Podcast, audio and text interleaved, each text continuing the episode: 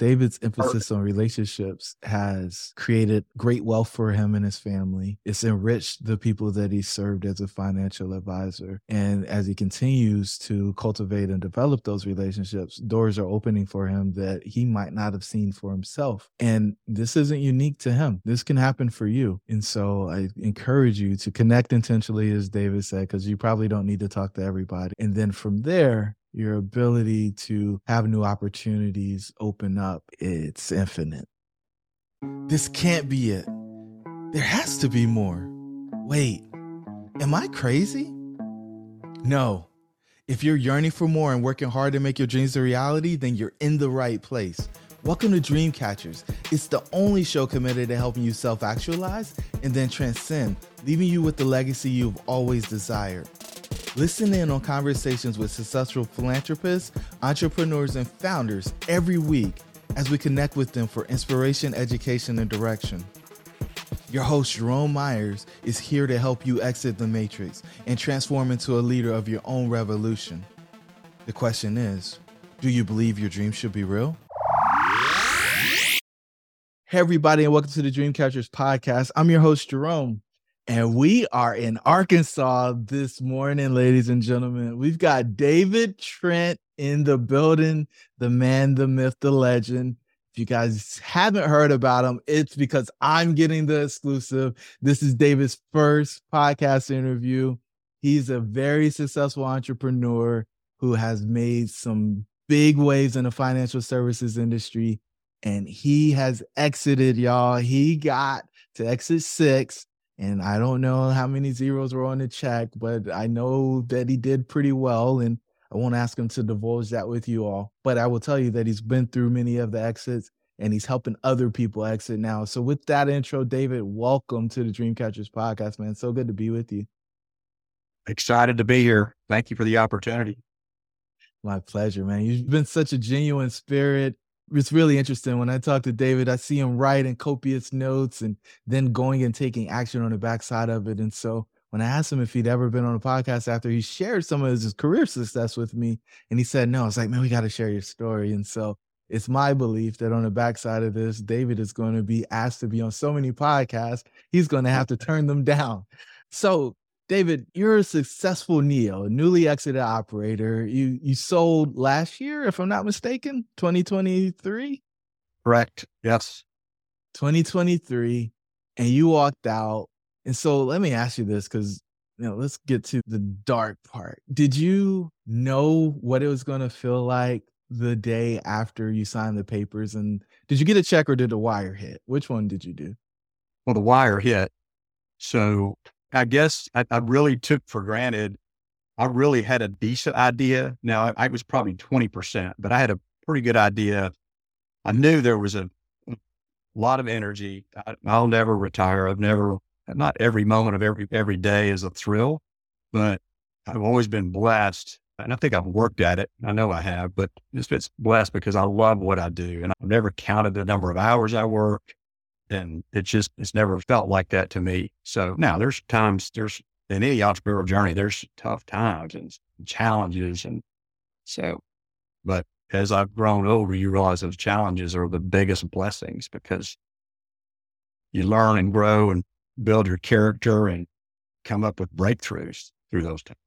Now, you know, we started with the kind of the epilogue, which is you selling your company. And so tell us a little bit about the journey. Did you come from money? Did you just walk into a business that your parents started and you just took it to the next level and sold it to somebody who was I don't know, a strategic buyer and willing to overpay? Like give us a little bit about the journey from where you started and how you got to this place of exiting.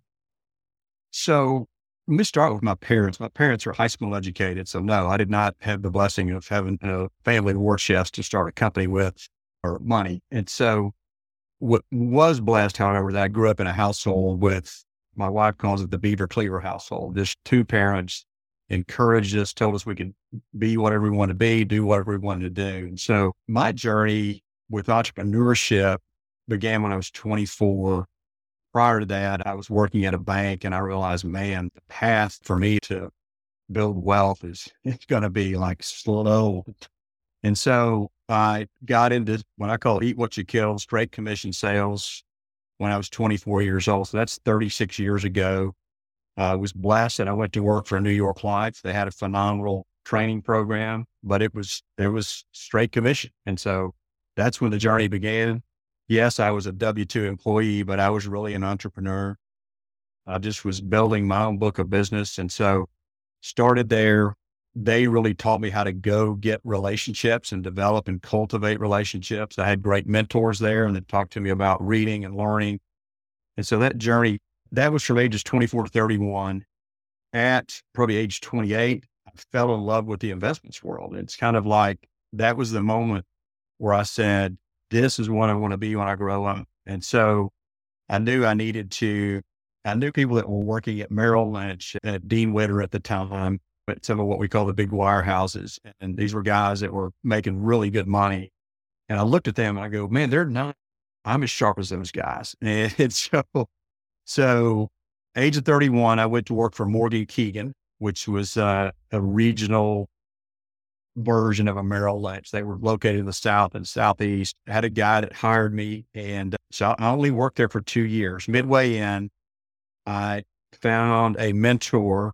His name was Larry Washka. He had started his own firm.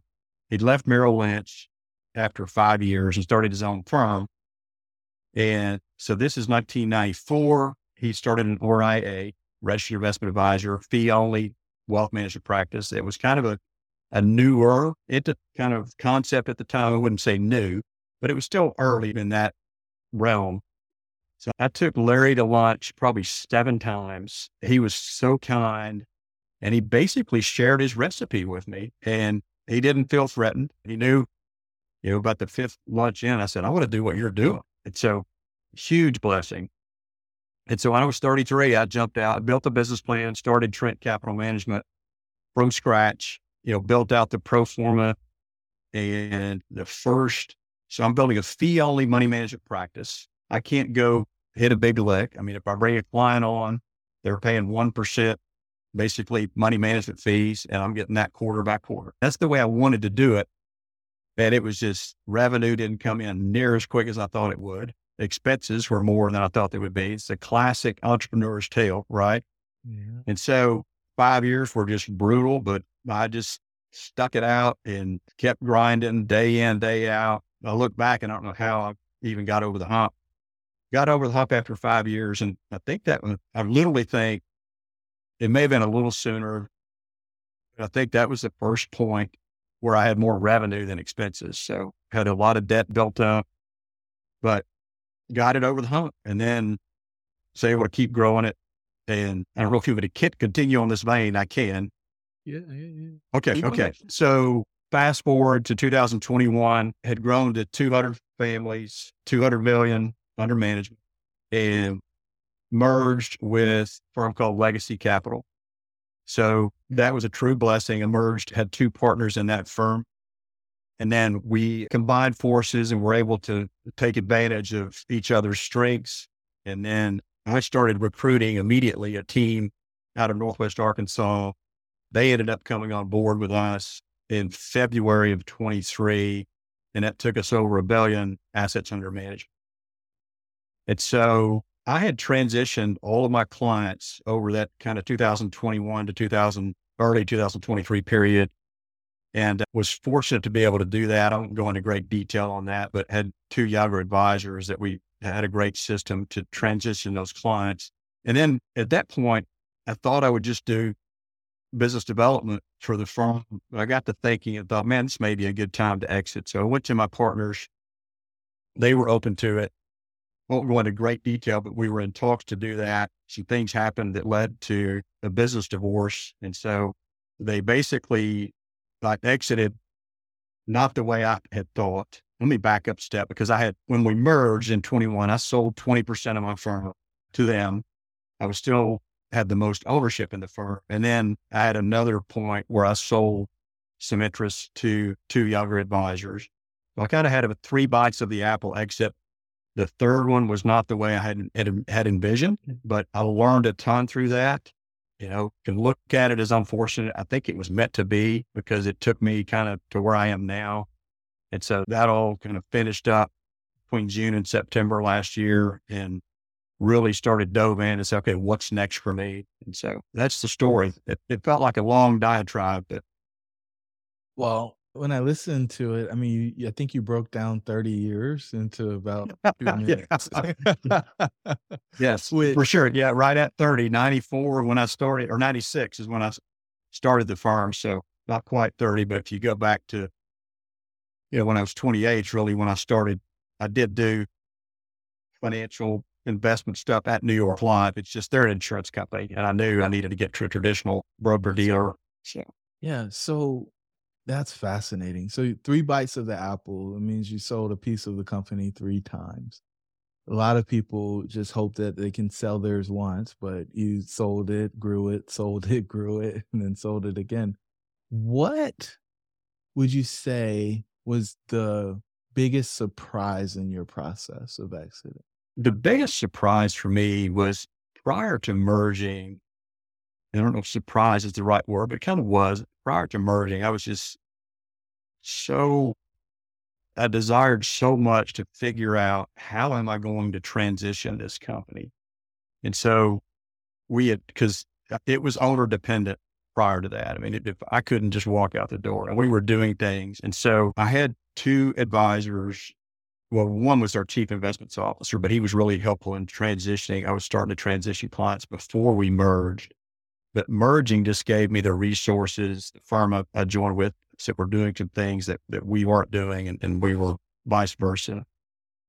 And so I think the biggest surprise to me is right after a merge, it was like, whoa, okay, now I see how this can work. And th- then you go, you know, hindsight's 2020.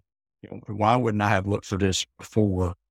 But it's probably God's timing. You know, it's just the way it happened. And so that was a very pleasant surprise, I will say. And so the other surprise is the third body apple exit was definitely not a vision that I had, right? So I even learned a lot through the business divorce process and going through that and navigated it really well. And, you know, there's some unfortunate things that come out of that, but I wouldn't change anything. So I think having regrets is a waste of time a lot of the time. So I, I think you're wise in, in that approach. But so, that's, a, that's, you need to trademark that. Regrets are a waste of time. So I can't fix them. I mean, what are we going to do? Hold ourselves hostage there? So what's cool is you went through at least the first four exits. So you went from an employee at an insurance company, knowing that you wanted to be an investment guy, to working at an investment company, to starting your own investment company. Right. And when you walk out that door, you said, man, I had more expenses than I had revenue. So that probably made it pretty hard for you to hire people, I would assume. For sure. I, I did from day one at New York Life, for whatever reason, I hired a full time executive assistant when I was 24. And people told me, You're nuts, man. You're just getting started. And I'm, I'm not even sure what compelled me to do that. And, and I mean, it was, you know, it was obviously wasn't super expensive, but so when I went to, I took that assistant with me to Morgan Keegan. She ends up, instead of just working for me, and you may have listeners that have gone through this if they've been in the business, she starts working for me and four other people. Well, then you don't have an assistant, right? Because all five of us, when we need something, we need it right away. I tried not to do that, but we all do. It's a natural to do that. So when I started, she had already left. She got frustrated. So when I did, when I started, I said, I'm, going to start with a full time assistant. So I started, I did. So you, you say I couldn't afford, probably couldn't, but I did start with that. And inside of that five years, I'm trying to remember if I, I may not have until after five, but when we merged, I had a total of nine on my team. And the firm I merged with, I believe had 10 or 11. So we got right at 20 post merger. But I continued, I took on, you know, obviously I felt like it was important to have someone helping me from day one. And I'm not saying that's the way you have to do it, but so I guess I had the concept of who, not how, maybe early on, but that's a big yeah, challenge. I think it's really smart that you did it that way. I always question whether the person does the administrative support and then they say, Hey, I'm the sales engine. I'm going to go do the sales stuff, or they hire somebody to help with lead generation and then they're like, I'll take some more of this administrative stuff on because it's not that much in the beginning. so that I can have somebody kind of multiplying the force when it comes to sales. And you did what I consider the traditional route of the administrative person coming in so that you can, you know, be the evangelist and tell the story of the company and get the allocation of the assets so that you guys can manage it and collect some fee. Um, what else? What, go ahead. You go, go ahead. ahead. No, I want you to continue because I don't want to interrupt your train of thought. So, like that, exit one is chief everything officer. Exit two is you hire somebody and some things start happening without you having to do everything, but you're managing that person. And then exit three is when you get out of managing the frontline workers, but you manage the manager of those frontline workers. And it sounds like you got through those exits before you got to the place where you went to the merger and then you actually got out of the day to day. Is that a fair characterization of the journey? That's very fair.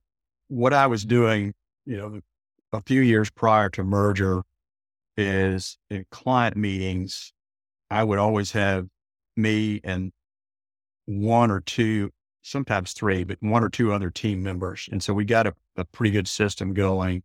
And then clients got used to that, you know, those, my team communicating with them. And it was interesting. Early on in my career, I really loved money management part of things.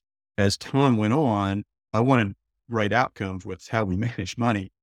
I became less interested in that and more interested in, in as time went on in business development and bringing on relationships and then kind of do it. What I call the, for me was the fun part of the relationship is taking people to dinner, taking them on trips, you know, just cultivating that relationship with those clients, knowing their situation, but I'm not doing that all the day to day, the nuances of their retirement plans and plugged into all that. But as time went on, I thought, man, business development and relationship building is really what I love.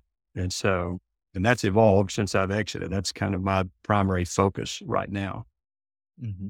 Well, I think a plan's a plan's a plan in a lot of cases. Like you can get some people who have a tremendous amount of wealth and they need more sophisticated tools, but you know, the run of the mill plan for the average net worth person there's not a whole lot that changes on what they need from a protection and a growth and a risk standpoint. So I could see why, but the people, all the people are different. They have different challenges, they have different personalities, and uh, your ability to kind of unpack that and figure out where the pain is and help solve that, I think is the magic. It's, it's the skill set that's the most valuable. I agree. So, all right, you get to this place you, and did you decide that you were you wanted out of the day to day or how did the merger piece happen because sometimes it's you market it and you're like hey i want to sell a piece and then other times people knock on your door you know i had a couple of firms had reached out to me so i had gone through process with a couple of firms and and at the time one I got, went pretty deep with, but I told them at the beginning, I said, I think there's about a 5% chance I w- would sell. And they knew that. So they went through the process with me. So I had kind of started that process. Just a good fortune thing. There, the firm that I've merged with was on the same floor in the same building.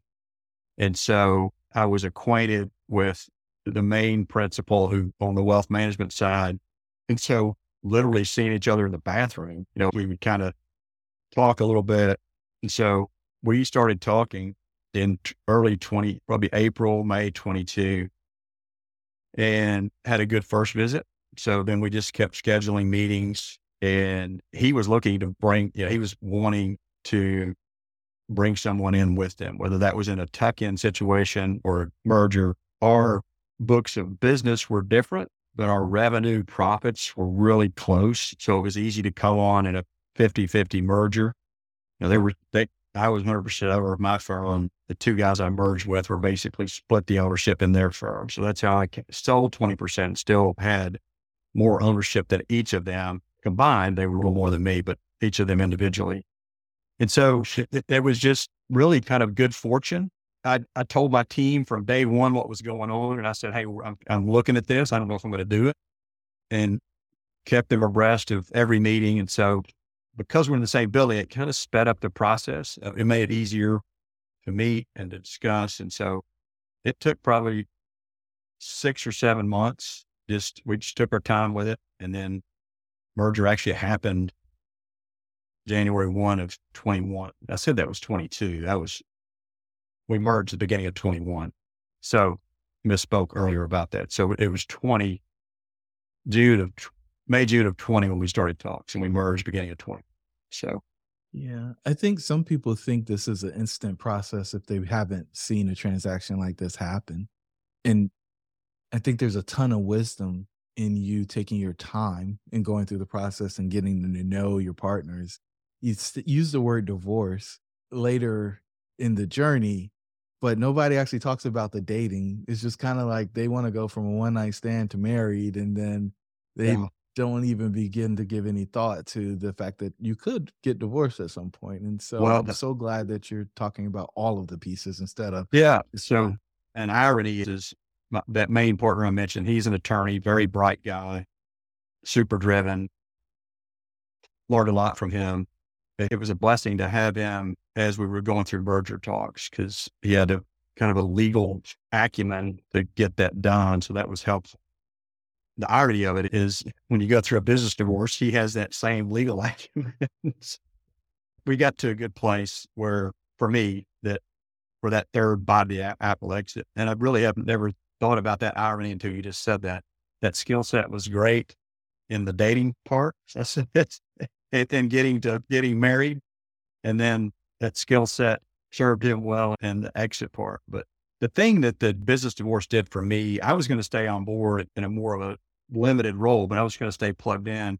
It kind of drew a line in the sand and said, okay, you're done. And so it's gotten me to my next, no pun intended, that's the title of your book, but got me to my next place, you know, quicker. And so I could develop out Trent Premier Growth and, and what I'm doing. So a lot of people want to unlock their ultimate potential but lack the strategy, support, and stamina necessary to achieve their major goals. They often try to overcome these challenges by trying to do it on their own, causing frustration, fatigue, and eventually failure. We have developed a model for a center life, aka the red pill, to help them bolster their beliefs, gain clarity on their path to success, and provide accountability as they take action on their goals. When they take the red pill, they rapidly accelerate attainment of their goals and begin to experience a life of significance and impact. Want to find out more? hop over to jeromemyers.co. Now, let's get back to the episode.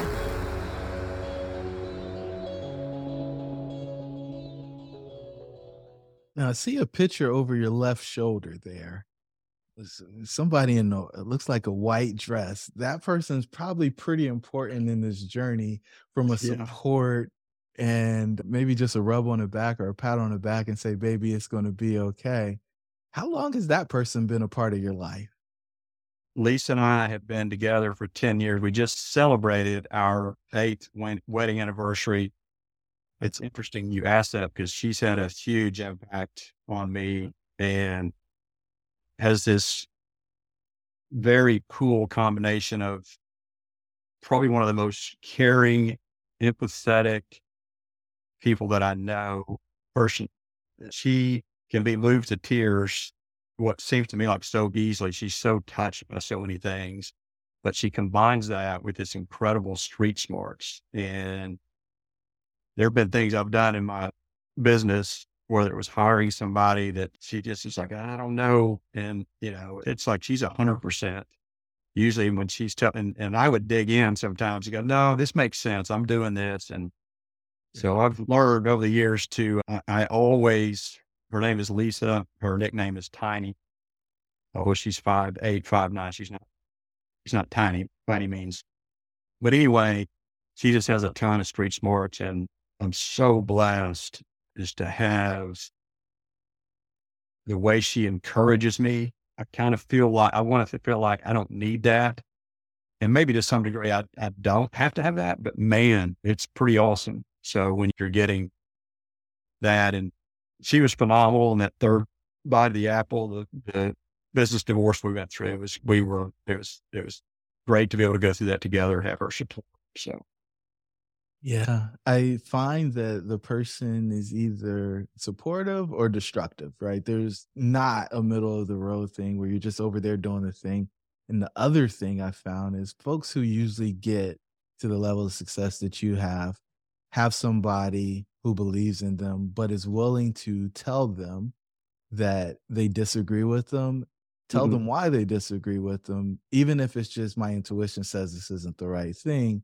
And then it just gives you an alert for something that you can watch out for. Um, but in the end, I think in a lot of ways, it's it always ends up being your decision. But it's just another point of data for you to consider while you're going on that journey. I'm gonna grab something. I thought you were referencing this. Can you see that? I can see the lower one. I see the house, but I don't see the people if there's people in there. So, can you see that? Yeah. Oh wow. So, you ever heard of what a row house? Yes, sir. Uh, you heard of shotgun house? Uh huh. So that's the home.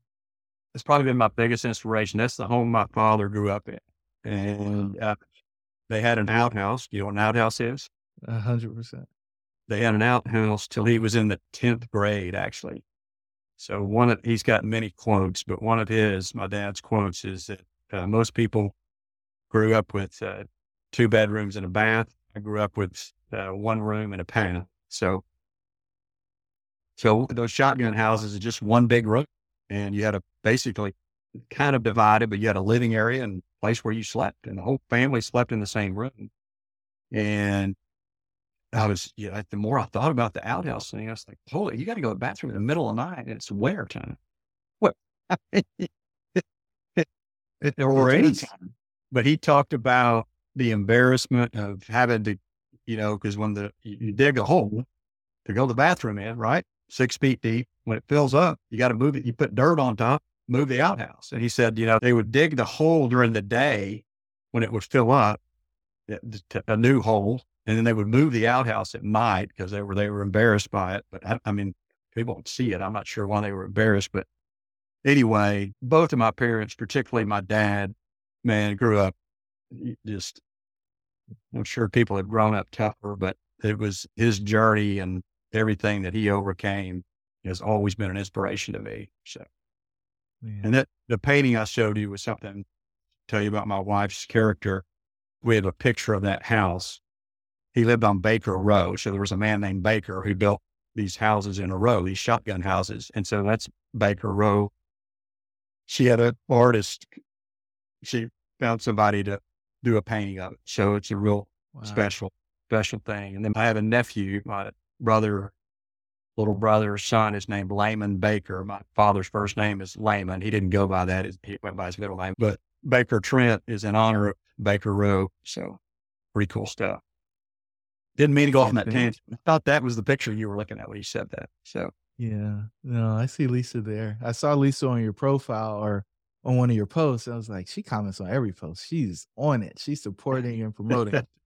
so, all right, we get to this place, right? And there, people think that the exit is the end of the road, but you said, I'm never going to retire. I retire is a very interesting word for me retire just means you have the ability work your work optional right that's what right. retire means to me and i we, think and we, we use that, that, we borrowed that phrase but i use work optional lifestyle. I uh, use that over i said that's our goal. I want to get you to work optional lifestyle. But go ahead. So when when you're work optional i consider you to be retired because you have the flexibility and freedom to do as you please without having to you know give your time to earn money. And so you've hit the ground running. You know, some people say, oh, just take a year off and explore and think. And some people call it drinking and thinking. And uh, it's like, I don't think that's really a good idea for people who've been getting after it for 30 years. I've never um, heard drinking and thinking, but uh, yeah. no, I didn't go there. So, and then there's the, oh, well, go find yourself on a beach or go scuba diving or they, people come up with all these grandiose ideas go backpacking through europe or walk the appalachian trail or whatever the equivalent is on the west coast and i hear people saying these things it's like oh they got to go find themselves but the finding yourself is done on the inside and you talked about documenting stuff and having intentional review earlier in the show, but you had a plan, even though you said it was only 20% baked, before you walked out. So, where did the wisdom come from to get ready for your next prior to your exit?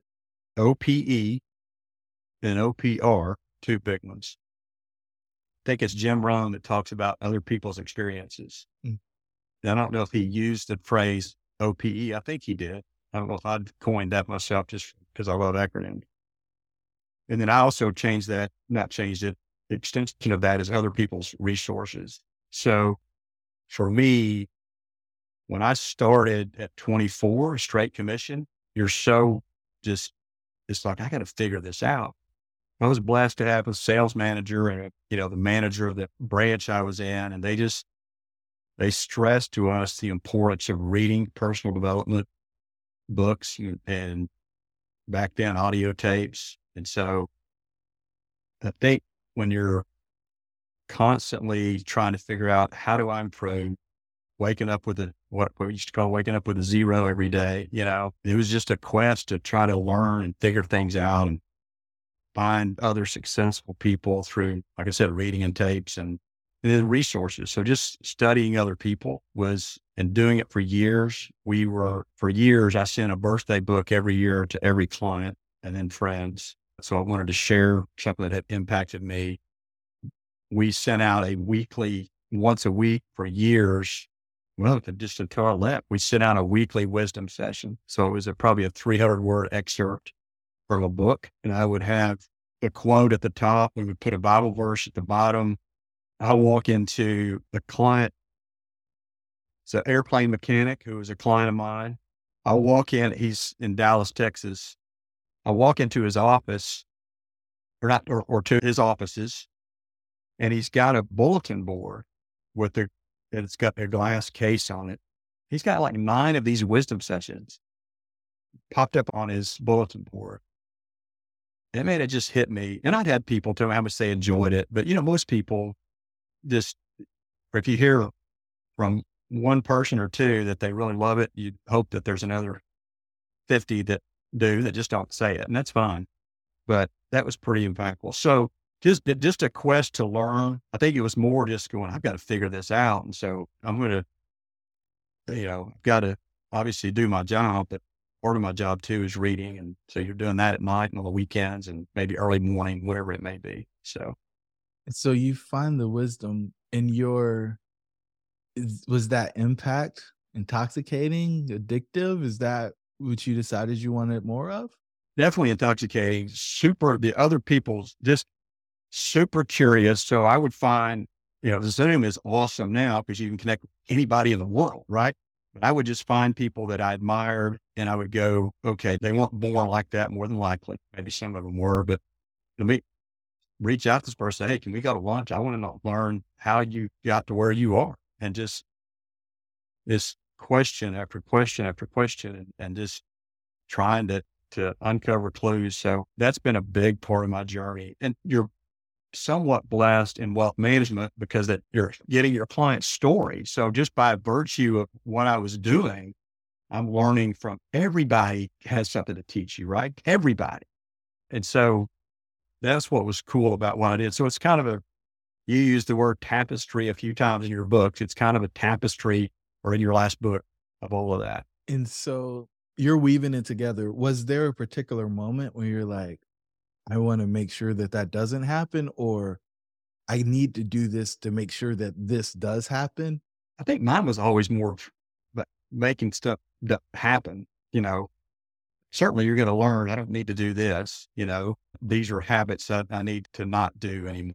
And so, you know, it's, it's stuff as simple as when you're in your car, are you going to listen to talk radio?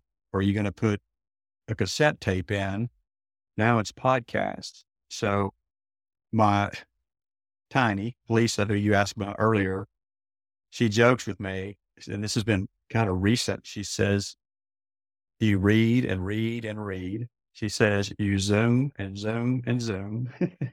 and she says, You podcast and podcast and podcast. So if I'm going downstairs to make, I'm, I'm working at home, I'm going downstairs to make a sandwich I've got two sets of AirPods. So I've got, so I'm always putting, you know, those in and I've got a podcast queued up. I mean, that's, I tell you and I met. I listened, I was listening to some of Justin Breen's guest appearances and he was on your podcast and I reached out to you because I really was enamored with your podcast and how good it was. So. So grateful for that and grateful for our interaction because I know I'm better because of it, David. All right. So you weave this tapestry together, apply it against the things that you're going through or encountering, and you get to the place, you know that we're coming back to the beginning, you know that the end is imminent what happens the day you wake up or i don't know if the wire cleared on the same day that you signed the paper. Sometimes it doesn't clear till overnight. The next day when you wake up the money's in the bank the responsibilities are gone. What's it feel like? You know i was just ready. And so it, it didn't i was just it was like jubilation because i was just like man this is now, keep in mind, because we went, we're going through this way we, last part of the exit was, I had already started. I was, I would, we had scheduled mediation. So two months before it, we, we didn't schedule mediation. It was for two months later. So all the back and forth went away then on the lawsuit stuff. And so then it was like, okay, I, we're going to get the mediation. I'm going to get a deal done. I don't, you know, I've got plenty of money and I want to get what's reasonable. I kind of put fair out of the equation. It, it was fair, but and so I had that two months and it was kind of like, so it was before the wire hit, if that makes sense. So I I had two months where I was really like, okay, man, now I can just, I don't have to manage this business divorce because we're not going to have a bunch of back and forth. And so I got going then and trying to kind of carve out the vision and it, cause it's, it's evolving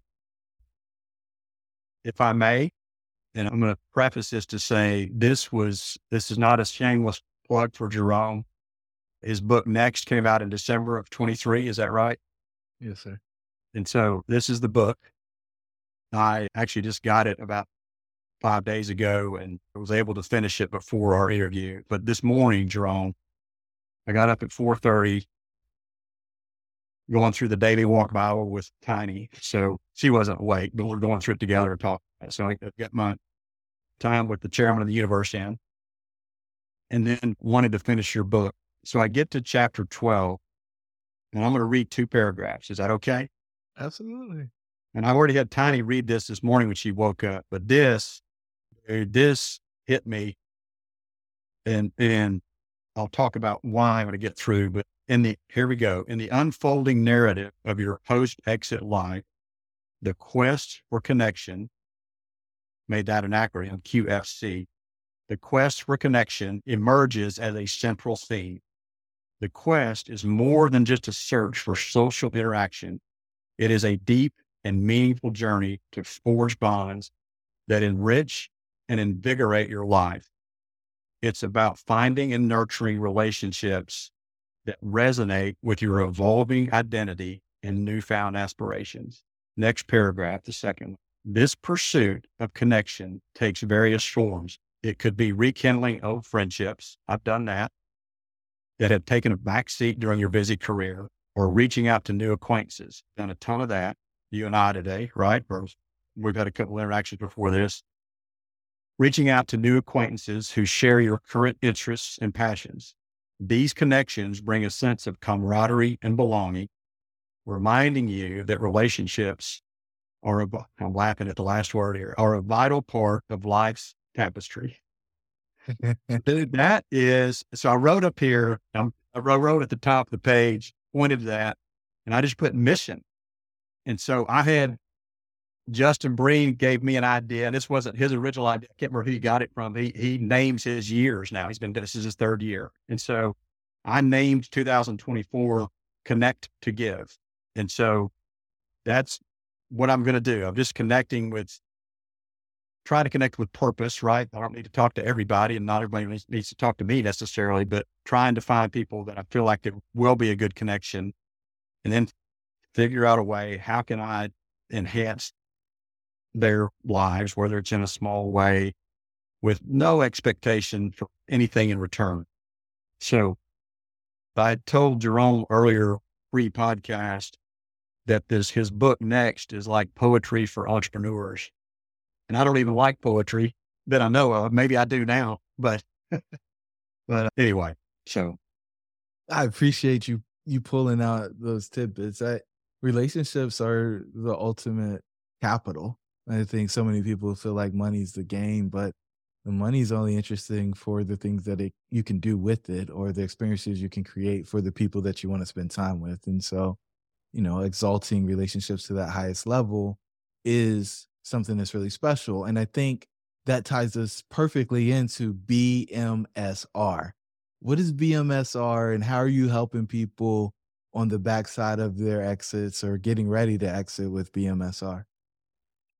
BMSR is body, mind, spirit relationships. So it's, I have a spreadsheet that I use for me personally or for my, how I track things. This isn't for everybody, but I have categories that I track in each area, in, in the area of body, mind, spirit, and relationships. And so maybe can give you one example of each of those if you want. Yeah, that'd be great. So body is as simple as just moving your body. And so whether that's for me, it's making sure I get walks in every day. And, you know, one of the things that, one of the quotes that from another quote from Jerome, he always said, watch me. Uh, he, he always said, listen to me carefully, but don't watch me too close. And his point is, he says, Hey, I'm teaching this to you, but I'm always working on it myself. So I'm not perfect at any of this, but walking. And then I've got a strength training routine, which is relatively short, but I try to get that in three days a week, sometimes four. And so that's an example of the body area. And they obviously all feed each other. The mind is what we're talking about today. It's what, what we're doing right now, reading. I mean, I do wait, I do plenty of that. So that's kind of an easy one for me to execute. And I've got to realize that that's not that easy for everybody. Just feeding your mind through podcasts, books, meeting people, asking questions, learning. Spirit is just what it means, whatever, whether you're a quote religious person or not, something spiritual that resonates with you.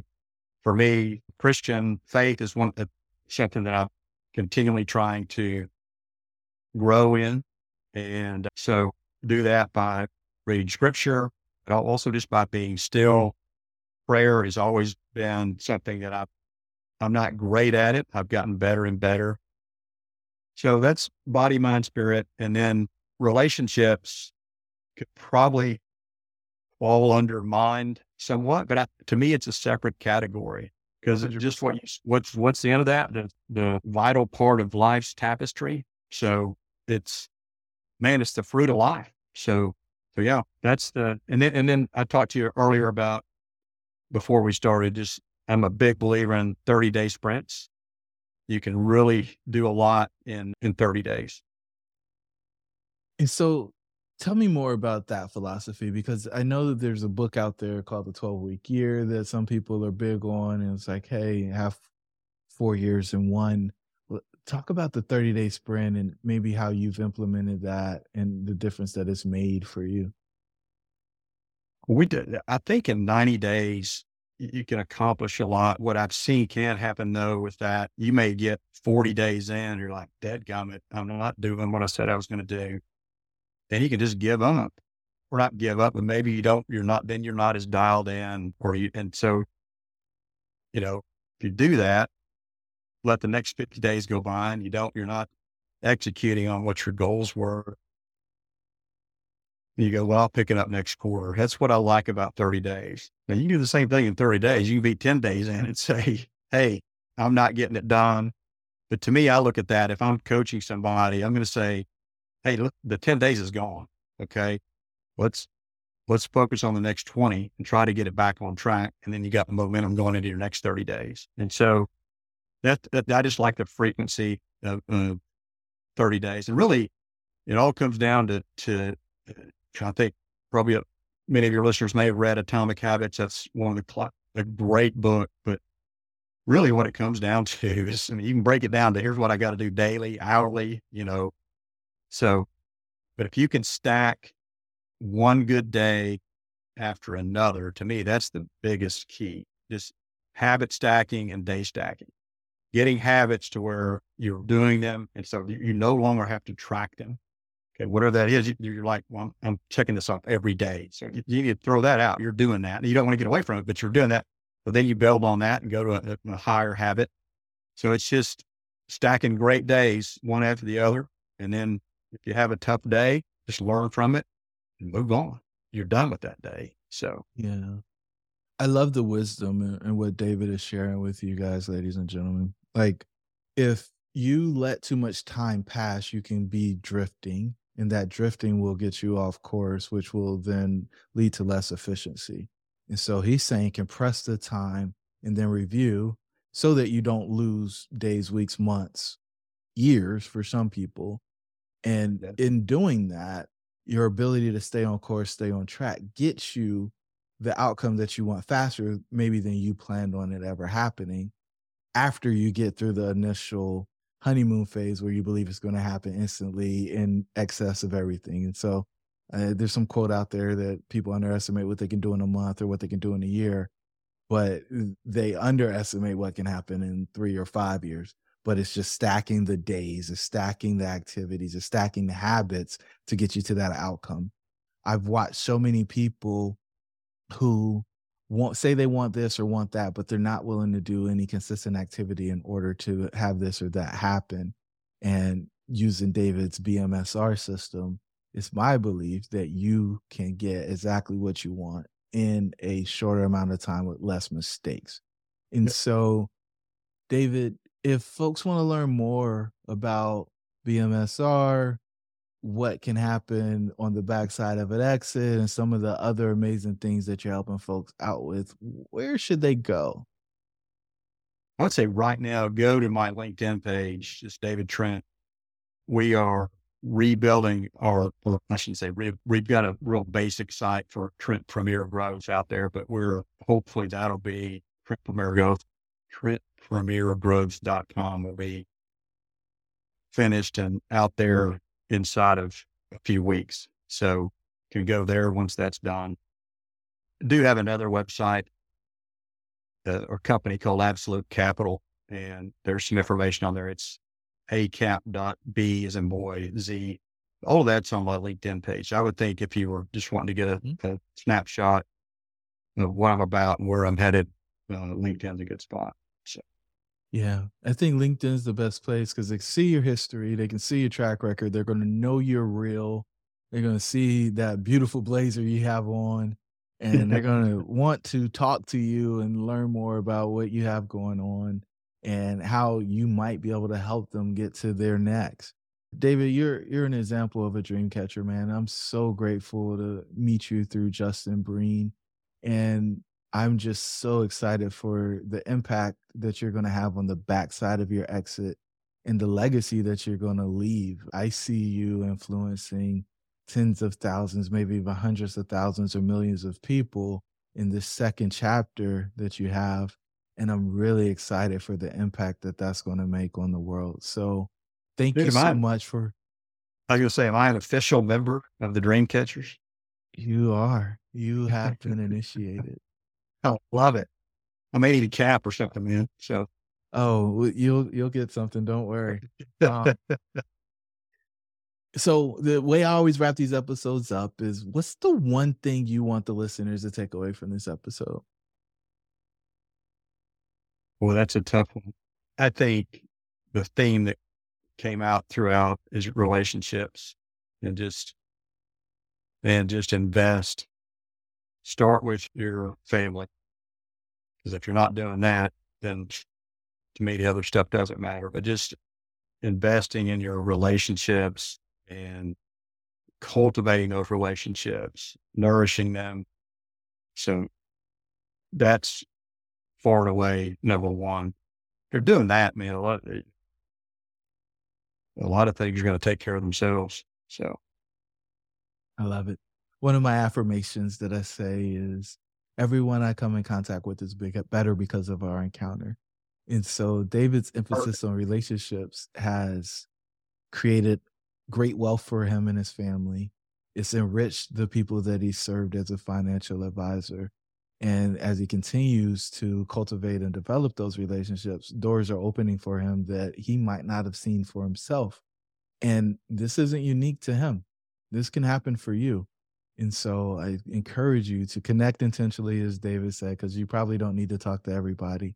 And then from there, your ability to have new opportunities open up, it's infinite. Until the next time, your dreams should be real. David, thanks again. We'll talk soon. Thank you for joining the tribe today. We would love to hear from you. Please don't forget to rate, like, and share. Perhaps someone you know could benefit from what we've discussed. Until the next time, remember that your dreams should be real.